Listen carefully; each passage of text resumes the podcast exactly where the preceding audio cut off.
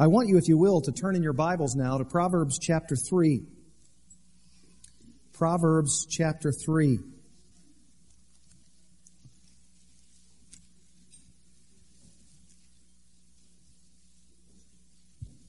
If you have been with us for these last days, we have been occupying ourselves with a perspective about wisdom from the book of Proverbs.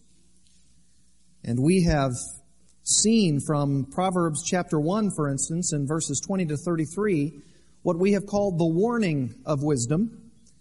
And then from Proverbs chapter 2, we occupy, occupied ourselves with the concept of the work of wisdom, the work in, involved in gaining wisdom. And now in Proverbs chapter 3, we have undertaken a study of the wealth of wisdom or the abundance of wisdom all the things that God wants to teach us from His Word through His wisdom. And in verses 1 to 12 of Proverbs chapter 3, we've been looking at what I've entitled in this first section of the chapter, The Wealth of Wisdom's Commands. The Wealth of Wisdom's Commands. And I have been telling you that in this particular section, verses 1 to 12, there are six commands of the Lord given to us in order for us to be obedient to them. Six commands of wisdom. A great abundance of wisdom has been given to us in these 12 verses. You remember in verses 1 and 2, we had a command, number one, to not forget the Lord's word. And then command number two in verses 3 and 4 was to not forget the Lord's character. Command number three is in verses 3, 4, and 5, and that is to trust in the Lord and not in yourself. And then command number four that we saw last time was in verses 7 and 8, and we principalized it, fear the Lord with all humility and piety. We talked a lot last time, didn't we, about pride and humility. We talked about what the Lord commands us to do, and of course, the reasons or the fruit or the motivation of doing so. And as we continue on in Proverbs chapter 3, I find another command given to us in verses 9 and 10. And it is this honor the Lord from your financial and material resources. Honor the Lord from your financial and material resources. In other words, the fifth command of this first section of Proverbs chapter 3 is to honor the Lord with your money and your materials. Let's read it together. Honor the Lord from your wealth and from the first of all your produce. So your barns will be filled with plenty and your vats will overflow with new wine. Now, as I said, this is a command of the Lord. Now, this particular phrase, honor the Lord from your wealth and from the first of all your produce, is not an option. It is a command. Just as these other commands that we have discussed thus far are indeed commands, so is this. We are to honor the Lord from our financial and material resources. And I guess the first question, I suppose, that we should ask about this particular command of the Lord is why? Why should I honor the Lord with my wealth? Well, the answer to that, of course, is that as believers, and especially as believers in the new covenant, we are readily to acknowledge that all money, all possessions, all material goods, all produce, any way that you want to state it, belongs to the Lord Himself. He's the one who owns it all. And if the Lord causes anyone who has any kind of material or financial means, and that just about covers all of us, then it is to acknowledge that He is the one who gives it if He owns it all. If He gives us the financial means, then that means He had it before. And He gives it to us for us to have it. Now, this is a principle, of course, that is taught throughout the Bible. And there are many, many principle, uh, many, many passages that speak of this particular principle that the Lord owns it all. And by way, potentially, I guess, of a reminder for you who may have read through the scripture and seen these things, I want to point out a few passages of scripture that speak to this idea that God owns it all. Turning your Bible, first of all, to Deuteronomy chapter 8. Deuteronomy chapter 8. And these again are just some passages which speak to us of the very clear biblical principle that God owns it all. That God owns it all. He owns all the money in the world. He possesses all of the material things of the world, all of the productivity in the world, all of the produce. It is God's and God's alone. Look at Deuteronomy chapter 8, verse 18. Moses, of course, is teaching the children of Israel, and he says this by way of a principle, But you, you children of Israel, you shall remember the Lord your God. And how are we to remember the Lord our God? For it is He who is giving you power to make wealth, that He may confirm His covenant which He swore to your fathers as it is this day. Did you catch that? It is God who is giving you power to make wealth. Any wealth we have, any ability that we have to make wealth, to make money, to work and to work hard is as a result primarily of the God of the universe who is the powerful God who gives us the power to make wealth. That's very, very clear from that text. And then turn to Second Chronicles chapter 1. Second Chronicles chapter 1. This also gives us the very clear teaching that God owns it all. Why should we honor the Lord from our wealth? Well, one, it's to acknowledge that He owns it all. We should honor Him because He's the one who gives us the power to make wealth. In Second Chronicles chapter 1, let's begin reading in verse 11.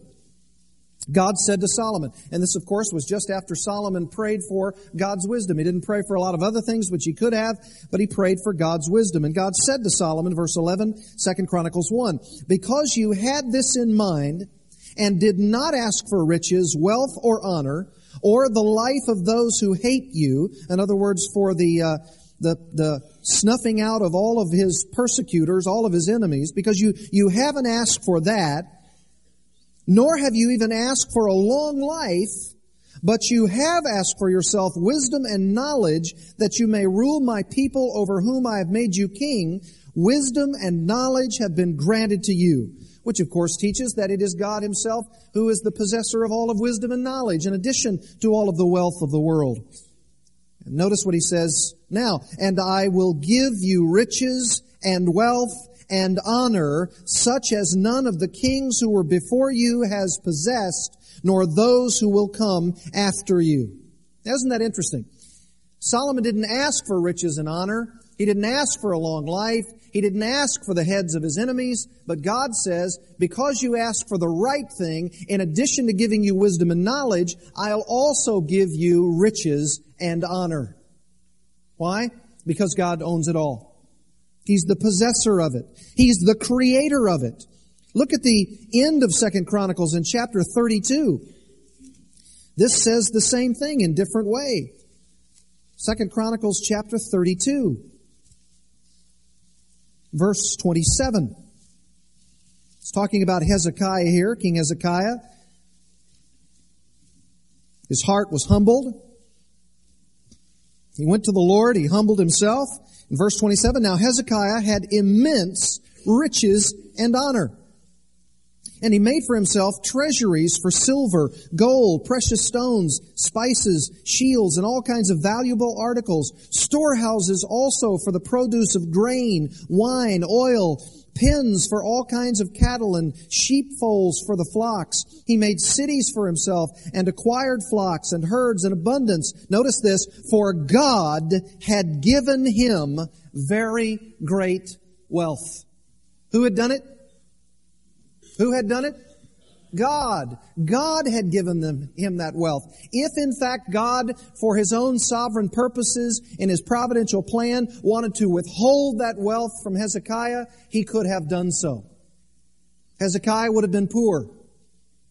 He would not have had the kinds of wealth that is explained in this text.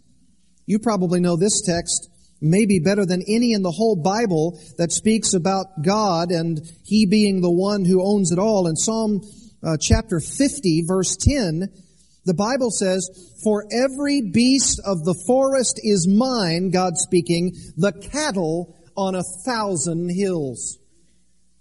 God owns it all. He's totally in charge of all money, all possessions, all material wealth, all produce. He owns it all. Every beast of the forest is mine, the cattle on a thousand hills. Psalm 104. Psalm 104 verse 24 again speaks of our God being the one who has it all. Psalm 104, 24. O Lord, how many are your works? In wisdom you have made them all. The earth is full of your possessions. You see, there might be someone who says, I own it. They, they are my possessions. You'll often hear little kids playing and one of them will say, no, it's what? Mine. How come you said that so uniformly? Because we've all seen it. We've all seen it so very clearly. It is mine. Not according to this verse. The earth is full of your possessions. We're just the caretakers of it. But God owns it all. Look at Psalm 112. This is, this is the Bible's teaching on the subject of, of God having it all, owning it all. Verse 1 of Psalm 112, praise the Lord.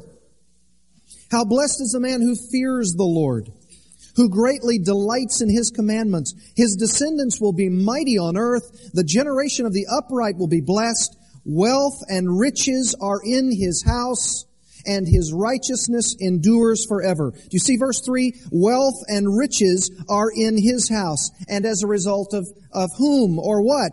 The Lord. Verse 1. The man who fears the Lord. The only reason that someone can have any wealth and riches in his house is because he praises and fears the Lord according to, to verse 1 of Psalm 112. It is God's. He owns it all. And if you want just one more, Ecclesiastes 5:19. There are many, many others, but these are the ones that seem to me to be both both uh, good reminders for us and the most notable about God owning it all. Ecclesiastes 5:19. Furthermore, as for every man to whom God has given riches and wealth, Notice God is the one giving it. He has also empowered him to eat from them and to receive his reward and rejoice in his labor. This is the gift of God. Can't be any clearer than that. It's the gift of God. He's the one who gives wealth to people, and He even is the one who empowers the man to eat it. Isn't that incredible? God's not only the one that gives us what we have, but He also gives us the power to consume it the power to consume it in order for us to have strength. And as it says here, to rejoice in our labor. It is the gift of God. Now from these passages, beloved, we see that we're to honor the Lord from our wealth because He is the one who gives it to us. But I want you to notice something back in Proverbs chapter 3. If it says there, honor the Lord, and if it's talking about material possessions, if it's talking about our money, I want you to notice a key little word there and what it says. Do you notice it says, honor the Lord, key word, from your wealth. You know how important that is? It, it, it's one thing to honor the Lord in your wealth. It's maybe another thing to honor the Lord even by acknowledging that it is the Lord who is the giver of wealth. But this isn't what that says. All of the passages that we've talked to, uh, talked about up, up to this point are all acknowledging that it is God who is the one who gives us wealth. Now this command is saying, honor the Lord from your wealth. You see it? It's not just an acknowledging that God owns it all. There might even be unbelievers who would say God owns it all. The issue for believers is to honor the Lord from your wealth. And I did a little thinking about that. What, what does it really mean, practically speaking, to honor the Lord from your wealth? And I thought about three ways that we could honor the Lord from our wealth. And the first one is to thank Him. Is to thank Him from whom all wealth comes. I mean, it just stands to reason, doesn't it? That if God is the one who owns it all, if He's the one from whom all of these blessings materially come, if all of the finances are God's and God's alone, and if He chooses to give any of it to us, then the first praise on our lips ought to be to thank Him for His material wealth given to us. Thank Him from whom all wealth comes. I think we ought to thank Him for our life, shouldn't we? And there are many of us that wake up every morning of our lives and say, Lord, thank you. Thank you for my life. I just heard over this weekend, even though I don't know all of the details, but I heard through my wife that someone had called the house and said that one of our own members, David Ward, you know this, uh, Tracy? Uh, in your own heart, the idea of God preserving our life. David was driving down, I think was it I-430? Just driving down I-430 Someone comes from the opposite side, down in the median, up on the other th- side, and hits him head on. And apparently the state trooper who came up on the scene saw the, the carnage, the wreckage, looked at the uh, vehicle uh, from which David was driving, looked at it and said, the person that was in there did not make it. And he walked away unscathed. We ought to honor the Lord by thanking Him because He gives us life. Do you thank God for the very life that you have? Do you thank God for, for the very breath that you breathe? You ought to thank God for your life. You ought to thank God also for your shelter, for your home, for a roof over your head. You ought to thank God for your clothes. Whatever clothes you have, doesn't matter what kind they are, at least they're covering our bodies, right? We ought to thank God for that. Some of us are thanking God because of the body we have, uh, much more than some others. We, we want to thank God for the clothes that we have. Thank you, Lord, for covering this very, very ugly body. Thank you. We ought to thank the Lord for our meals, shouldn't we? Now, many of us do that. We pray together as a family. We, we pray together in restaurants. But sometimes maybe that's as far as our thank yous go to God. Maybe just for our meals. But we ought to say, God, you, you have provided my clothes. You've provided my shelter. You, you've provided for and preserved my very life ought to thank you for that. That's a great way of implementing Proverbs 6.33, isn't it? Proverbs, uh, excuse me, Matthew 6.33. Matthew 6.33, it says what? Seek first the kingdom of God and His righteousness, and all these things, food, shelter, and clothing, all these things shall be added to you. Why? Because I'm thanking God. I'm seeking first His kingdom. I'm seeking first His righteousness. And therefore, He's going to provide those things for me, and I want to thank Him for that. You know what you ought to do? You ought to thank God for your bills. Now, I heard someone laugh about that. You should. You should thank God for your bills. You should thank God for your obligations. Why? Because God is giving you time to pay them out. Just think what your life would be like or my life would be like if we didn't have time to pay all of our bills. What if all of our bills were coming due the very moment we made the purchase? A lot of us would not be able to survive, would we? A lot of us would not be able to have the home that we have in. How many of us have uh, $100,000, $200,000, $250,000 uh, to put into a home where you could just pay cash on hand and you own it outright? But God is gracious to us, and since He owns the cattle on a thousand hills, He gives some people some money, and then they give it to us, and then we're able to pay them back. That's what an obligation is. Do you realize that? An obligation is something that I buy over time. That's an obligation. That's not a debt. We need to get our terminology straight in the Christian community. A debt is something that someone is unable to pay. That's a debt. And the Bible says you should have no debt at all, Romans 13, except the debt to love, to love your brothers, to love one another. An obligation is something that I owe that I'm paying out. And we ought to thank God for the ability to pay out the things that we owe. Now, some things we can pay just cash money right then and there. But some things we need some help in so that when our paycheck comes in, then we can turn around and write a check to someone else so that we can pay our bills on time. That's called an obligation. And we ought to thank God for the ability to, to over time pay our bills. That, that's a gift of God. Guess what would happen if God did not bring us the money so that we could pay these things out over time? Then we'd be in debt. That would be an indebtedness. And that's not what the Lord wants from us. He wants us to pay our bills. And we ought to thank Him for the opportunity. Some we can pay right then, some we can pay later. We ought to thank Him for that. We ought to thank Him for the desire to work hard. He gives us that desire.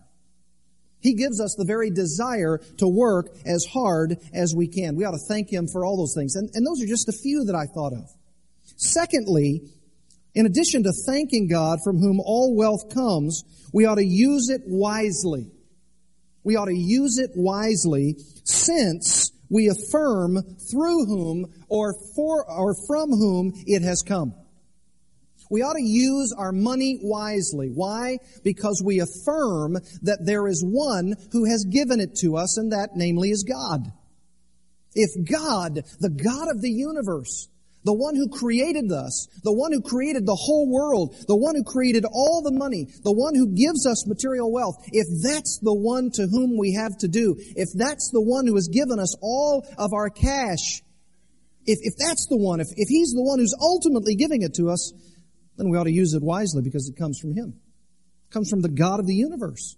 Should that shake some of us into reality that says, look, this is God who has given me this money and I better use it wisely because it's come from Him.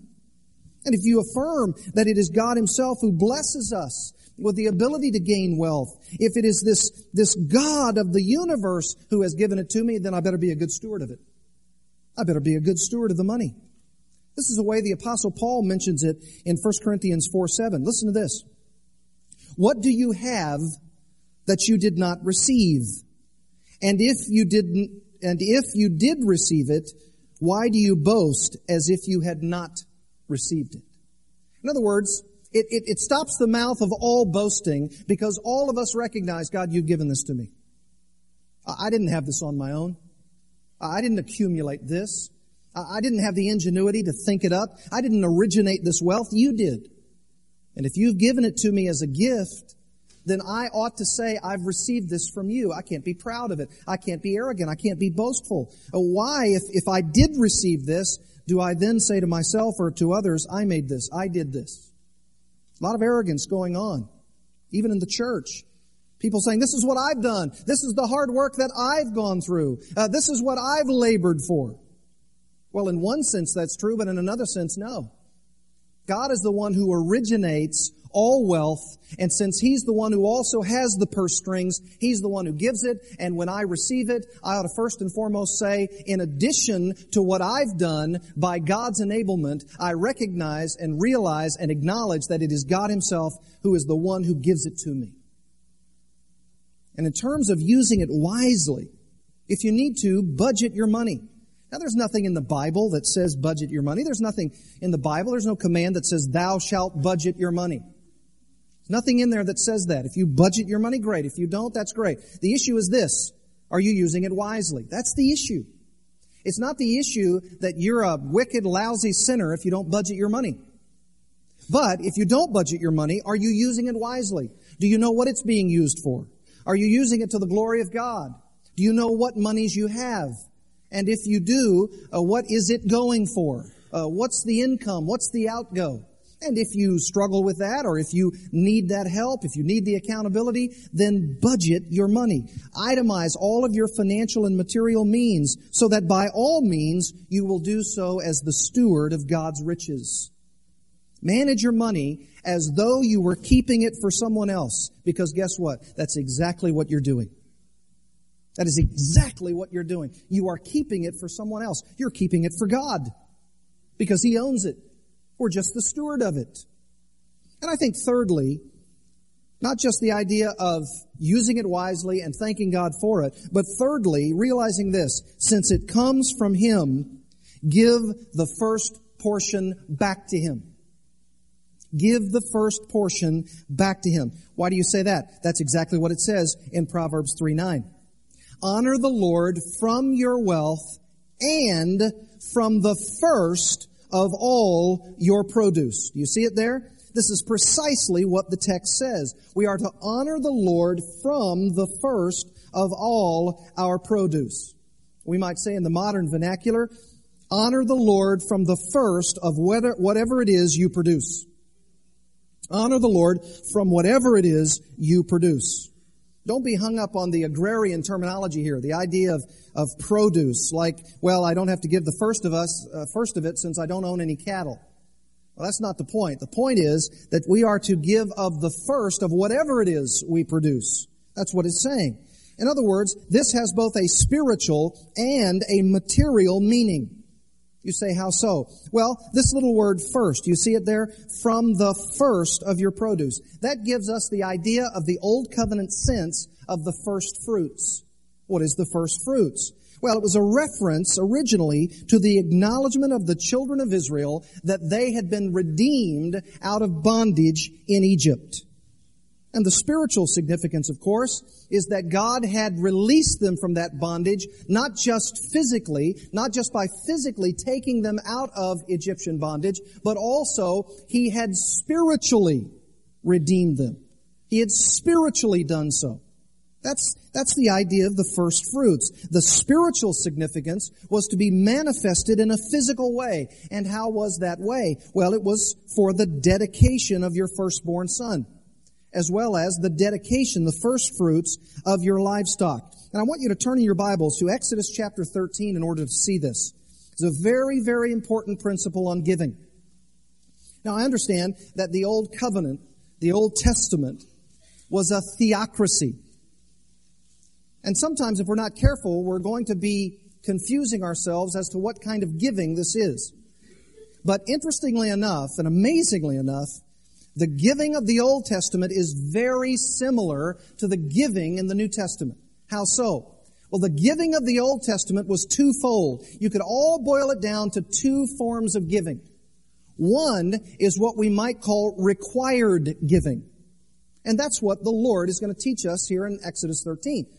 There is another form of giving, and we'll see that a little bit later on, and that is what we might call free will offering. Free will offering. So we have required giving. That is, that the Old Testament, the children of Israel gave to the government, quote unquote, and that was, of course, the Levitical priesthood. It was the judges of the land, uh, tax purposes, etc., etc. This was required on the part of the Jews, even giving to the poor a sort of a socialized plan for giving to the poor. All of that is under the banner of what we could call required giving. It's like what we have in the New Covenant age, in the New Testament, what we might call required giving, and we call that commonly taxes. Pay your taxes. That's Romans 13. So the required giving of the Old Testament is more or less to be equated with taxation in the New Testament. Free will offering in the Old Testament is more or less to be equated with cheerful giving in the New Testament. Selfless giving, heartfelt giving. That's what it is. Free will offering. You can even see it in that term. I give of my free will. Uh, that's, I give of a certain amount out of the free will of my heart. That's the New Testament giving pattern. That's the idea where I'm going to be a cheerful giver. I have required giving. That's my paying of my taxes to the government, Romans 13. But I also have free will giving. I give over an abundance of that which God has blessed me with.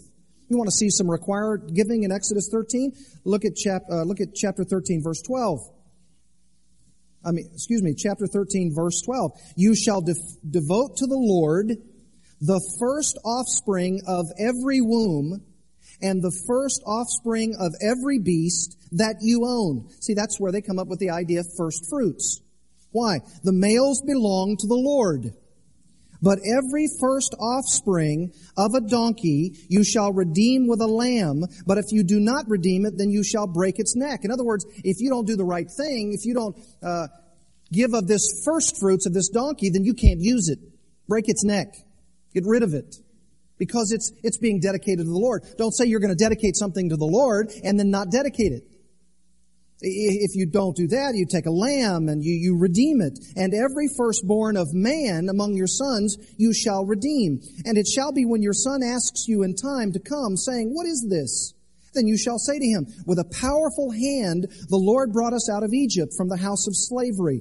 It came about when Pharaoh was stubborn about letting us go that the Lord killed every firstborn in the land of Egypt, both the firstborn of man and the firstborn of beast. Therefore, I, this is the father talking to his son, I sacrifice to the Lord the males, the first offspring of every womb, but every firstborn of my sons I redeem.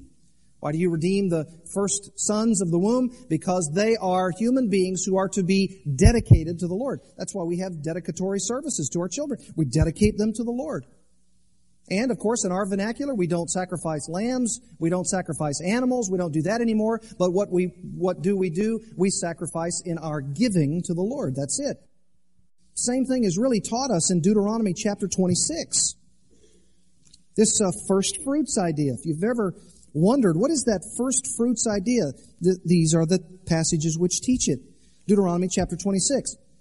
Verse 1, Then it shall be, when you enter the land which the Lord your God gives you as an inheritance, and you possess it and live in it, that you shall take some of the first of all the produce of the ground which you bring in from your land that the Lord your God gives you. There it is. It's God again. He's the one who gives it. And you shall put it in a basket and go to the place where the Lord your God chooses to establish his name. You shall go to the priest who is in office at the time and say to him, I declare this day to the Lord my God that I've entered the land which the Lord swore to our fathers to give us. Then the priest shall take the basket from your hand and set it down before the altar of the Lord your God you shall answer and say before the Lord your God, My father was a wandering Aramean, and he went down to Egypt and sojourned there, few in number. But there he became great, mighty, and a populous nation. And the Egyptians treated us harshly and afflicted us and imposed hard labor on us. Then we cried to the Lord, the God of our fathers, and the Lord heard our voice and saw our affliction and our toil and our oppression. And the Lord brought us out of Egypt with a mighty hand and an outstretched arm, with great terror and with signs and wonders. And he has brought us to this place and has given us this land, a land flowing with milk and honey. Now behold, I've brought the first of the produce of the ground which you, O Lord, have given me, and you shall set it down before the Lord your God and worship before the Lord your God. And you and the Levite and the alien, that's a foreigner, someone from the nations who is among you shall rejoice in all the good which the Lord your God has given you and your household. I think this is just tantamount to taxation. This is required giving. This is what someone would do to help those in need. This is what someone would do to give to those who are responsible for all the people. And the Lord says, give of the first of your produce. Give it to the Lord. Now you say, what about the New Testament? Well, turn to 1 Corinthians chapter 16.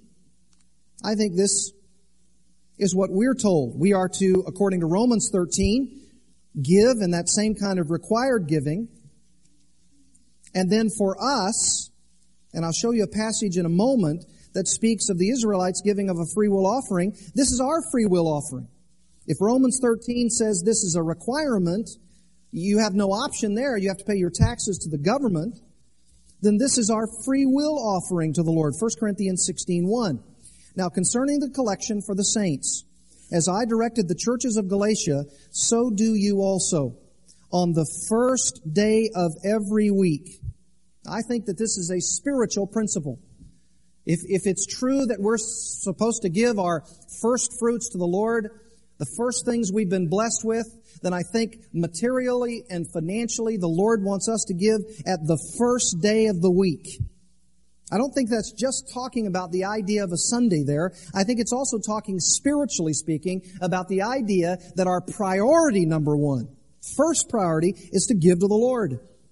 On the first day of every week, each one of you is to put aside and save as he may prosper so that collections be made when I come. And then he goes down through and talks about the Macedonians and the Corinthians and what they're supposed to do. I believe there's a spiritual principle there. That's why we give on Sundays. That's why we give on the Lord's Day. That's why we pass out an offering plate. I'm to give the first day of the week out of that which God has prospered me to give.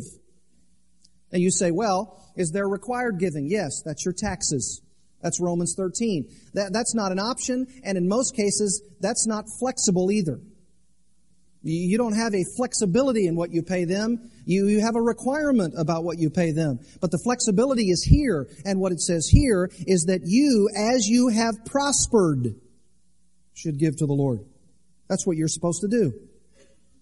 And that's where we are as New Covenant people. We are to be required to give, and that's what we do to the government, and we ought to give freely to the Lord, including the idea of coming as a church gathering on a Sunday, first day of the week. You ought to have in your heart a knowledge of what you're supposed to give the Lord in the first day of the week. This is the first day, this is worship. Sunday's not the seventh day, Sunday's the what? The first day. This is the first day of the week, and the Lord wants us to give in the first of all of our possessions. You say, how much? I don't know. How much should I give? I don't know. Just, just give. Be a cheerful giver. That's what it says in 2 Corinthians. Just, just give. Just give it all if you want to. As long as you are paying your obligations, as long as you are paying the obligation first priority to the government of your taxes, normally around April 15th, unless you have an extension, you are required then to give of your heart. And whatever your heart says give, then give. If you see a, meet, a need, meet it. You don't want to be like a, a Proverbs 11:24. There is one who scatters, that is scatters his money, and yet increases all the more. And there is one who withholds what is justly due, and yet it results only in want. The spiritual principle is this. Scatter all your money all the way around and guess what? It'll increase to you. But if you hold on to it, if you don't give it, it results only in want. In other words, if I hoard the money I have, I'll want more money. I'll want to hoard more money. But if you scatter your money, it increases all the more. Be a cheerful giver. That's the Macedonians. It says in 2 Corinthians chapter 8 about the Macedonians, they gave first of their own lives, it said. First of their own lives. In other words, they gave their whole life, not just their money. But then it says this, they gave out of the wealth of their poverty. And it even goes on to use another word about how they gave. They gave liberally. Now, sometimes we don't like that word, right? Especially in political circles. We don't like the idea of liberal, but we do like that idea when we talk about money. The Lord really likes that word liberal. And He talks about giving liberally, giving out of liberality. And the Macedonians are a great example because it says they gave liberal, liberally out of their poverty. They hardly had anything. The widow had the mite, and the mite would be something like uh, 0.000 something cents that we might see it today. It wasn't even a penny. But she gave 100%. She gave it all. She gave everything she had. Now, someone might say, well, if I give my money away, will I have enough to pay my own obligations? Well, pay your own obligations. Figure out how much you have in your obligations. But if you believe that you have more obligations than you need, if you believe that you have some issues that are really not a need, but only a desire, only a want, only a lust, then get rid of it. So you can give more money to the Lord. Someone might say, Will I have enough to give first to the Lord? You will, because look at verse 11 of Proverbs 3. Here's the motivation. Here's the reason. Here, here's what results. Give first to the Lord, first by honoring him out of your produce, so your barns will be filled with plenty and your vats will overflow with new wine. In other words, the spiritual principle for us is your desires will be satiated. You'll be satisfied. God will give to you. He'll overflow to you, filled with plenty, overflowing with new wine. And boy, did the Jews of the Old Testament receive some indictments by God. Boy, it was incredible. Just the study of, of reading this week about how many times the Jews went from a place of being convicted about their giving, changing their hearts, repenting of their sins, giving of their money in abundance, and then going right back into that pattern of selfishness. And it is repeated throughout the Old Testament about how God dealt with them in that regard. At one point, they were so magnanimous in their giving, and at other points, they were hoarding their money, hoarding their produce until God was indicting them once again. We will have some time. We'll have to take it up next time in terms of some of these passages, but you need to read these because they are very convicting for us as well. Let me just give you a couple as we close from Proverbs. Proverbs 15:6.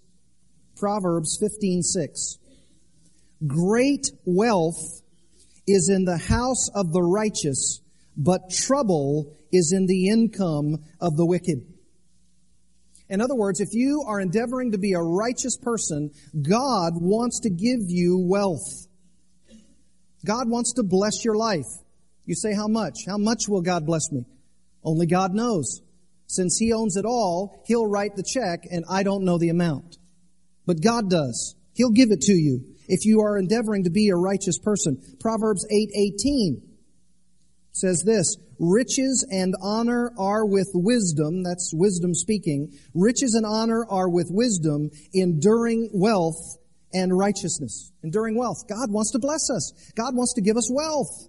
Goes on to say in verse 21, to endow those who love me with wealth. Notice this, that I may fill their treasuries. You say, well, I, am not sure I'm always able to balance this idea of, is it talking spiritual wealth, physical wealth? Uh, what, what's the meaning there? Both. Both. The issue is, if I'm to honor God with the righteousness, righteousness of my life, right thinking, right acting, right doing, right living, then God obligates Himself to take care of me financially. That's the spiritual principle that is throughout the Bible. If God looks at my life and sees that I have integrity, sees that I want to follow Him, sees that I want to live my life in glorifying Jesus Christ, then God obligates Himself to help me in my cause.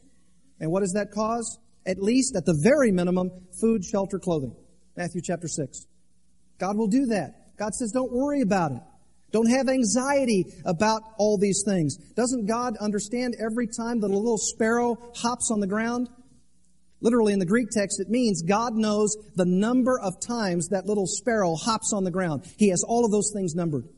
And then when we comb our hair in the morning, it says He has all of the hairs on our head numbered. Even when all those little hairs come off in that little comb, God still knows how many hairs you have on your head.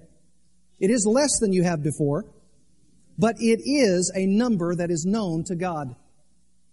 And guess what? If God, here's the spiritual principle, if He knows so intimately about your life, then you don't have a thing to worry about. Not at all. Certainly not financial worries. You don't have to worry financially. If you live your life for the glory of Jesus Christ, then God obligates Himself how you are supposed to be living. If you thank Him, if you use it wisely, and if you recognize that it is from God Himself, and therefore you are going to be this great steward of the money that He's given you, God obligates Himself to take care of you. You don't have to worry about that. I'm going to show you next time the number of passages, especially from the Old Testament, that speak of this pattern of the children of Israel, because it's our pattern. We, we come to a place where we say after a Sunday like this, okay, Lord, I'm, I'm going to give. I mean, you've convicted me, you've challenged me. I don't manage my money well. I've got to give a greater amount. I've got to do what's right. I know that. I have to live a faithful, righteous, godly life. I know I have to do that. And I know one aspect of that is that I have to give more of my money because I've been hoarding some of it. I've been worried. I've been worried that I don't have enough. Uh, I've been really worried, maybe in some cases because I don't know what my obligations are. It's the kind of thing that I, I don't want to know about. I, I want to push it out so that I don't know about it. I'm just going sort of from day to day. But Lord, I don't want to do that. Well, this will be a great first Sunday. But the Lord wants us to have a pattern in our giving, a pattern of gracious giving, a pattern of liberal giving. And in order for us to do that, we have to learn, like the children of Israel, that God wants us not to be so convicted and then change just for a season. He wants us to live a lifelong pattern of gracious, humble giving. And we'll see from the children of Israel how it was good at some points, bad at some points. When they were supposed to be building a house for God, when they were padding their own houses. When God was wanting them to know that He would fill their treasuries of all kinds of material goods if they would but serve Him and focus on Him and how that is so much a part of us. You know that the Bible says in several places, 1 Corinthians 10 being one of them, other places, these things, Romans 15, these things happened to them, the children of Israel, as examples for us. And that's why we need to read about them and their particular life experiences because it comes to all of us. If we are people who are giving people, notice that Proverbs 3, if we're giving people, God says, I will fill with plenty your barns and your vats will overflow with new wine. What does that mean? Does that mean I'm going to be rich? Does that mean I'm going to be like the word faith teachers that say, I give money and God gives me a Cadillac? No. Doesn't mean that. In fact, if that's what it means, then there are a lot of people who aren't receiving that. But it's not meaning that. It means that God wants me to have the kind of life that glorifies Him, and then He decides what kind of car I have. He decides what kind of house I live in. He decides how much money I have and where I give it.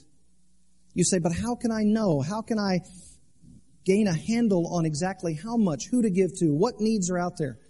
We'll take that up next time. Okay? Let's pray together. Father, there is joy in giving. And we see, first of all, that that giving is from you. It's from your hand. You give to us so that we might give back to you. And Lord, we know that you don't need our giving. You own the cattle on a thousand hills. You can tell us when our giving is poor. You can tell us when our giving is insufficient. You convict us. You challenge us. You change us. But we know it's not for the purpose of you receiving back that which you don't have. You own it all. And Father, we know this is a test. This is a test of our character. It's a test of our wills. Are we prepared to honor the Lord from our wealth? To give of the first fruits? To take care of that which is required for us, and then to take care of that which is free for us? Lord, we'd have to admit that sometimes that freedom means for us a stingy giving. We know we're free. We know that we have an amount in our minds that we deem appropriate, and yet, Lord, we admit time and time again it's certainly not up to the standard that you have and that you are because you give so abundantly. Father, increase our gifts, challenge our giving meet our needs, and create in us a heart to give to people, pressed down, shaken together, running over, so that you would bless us and bless those around us. Even, Father, when we do it in secret, we know that you see in secret. No one else needs to know. You bless us because of what you do. And Father, I pray that as we come back next time and we see the children of Israel and what they did and how they gave and how they were challenged and convicted and how even the land was polluted and the even the children were scarred and diseased as, well as the parents about selfishness and greed and avarice. Lord, we pray that you would challenge us so that we might be those who are cheerful givers, ready, willing, and able to meet whatever needs come our, across our path. Lord, we want to be givers. Please allow us to give cheerfully, abundantly, and allow us, like that widow, to give everything that we know that we have because we want to give you great glory. In Jesus' name, amen.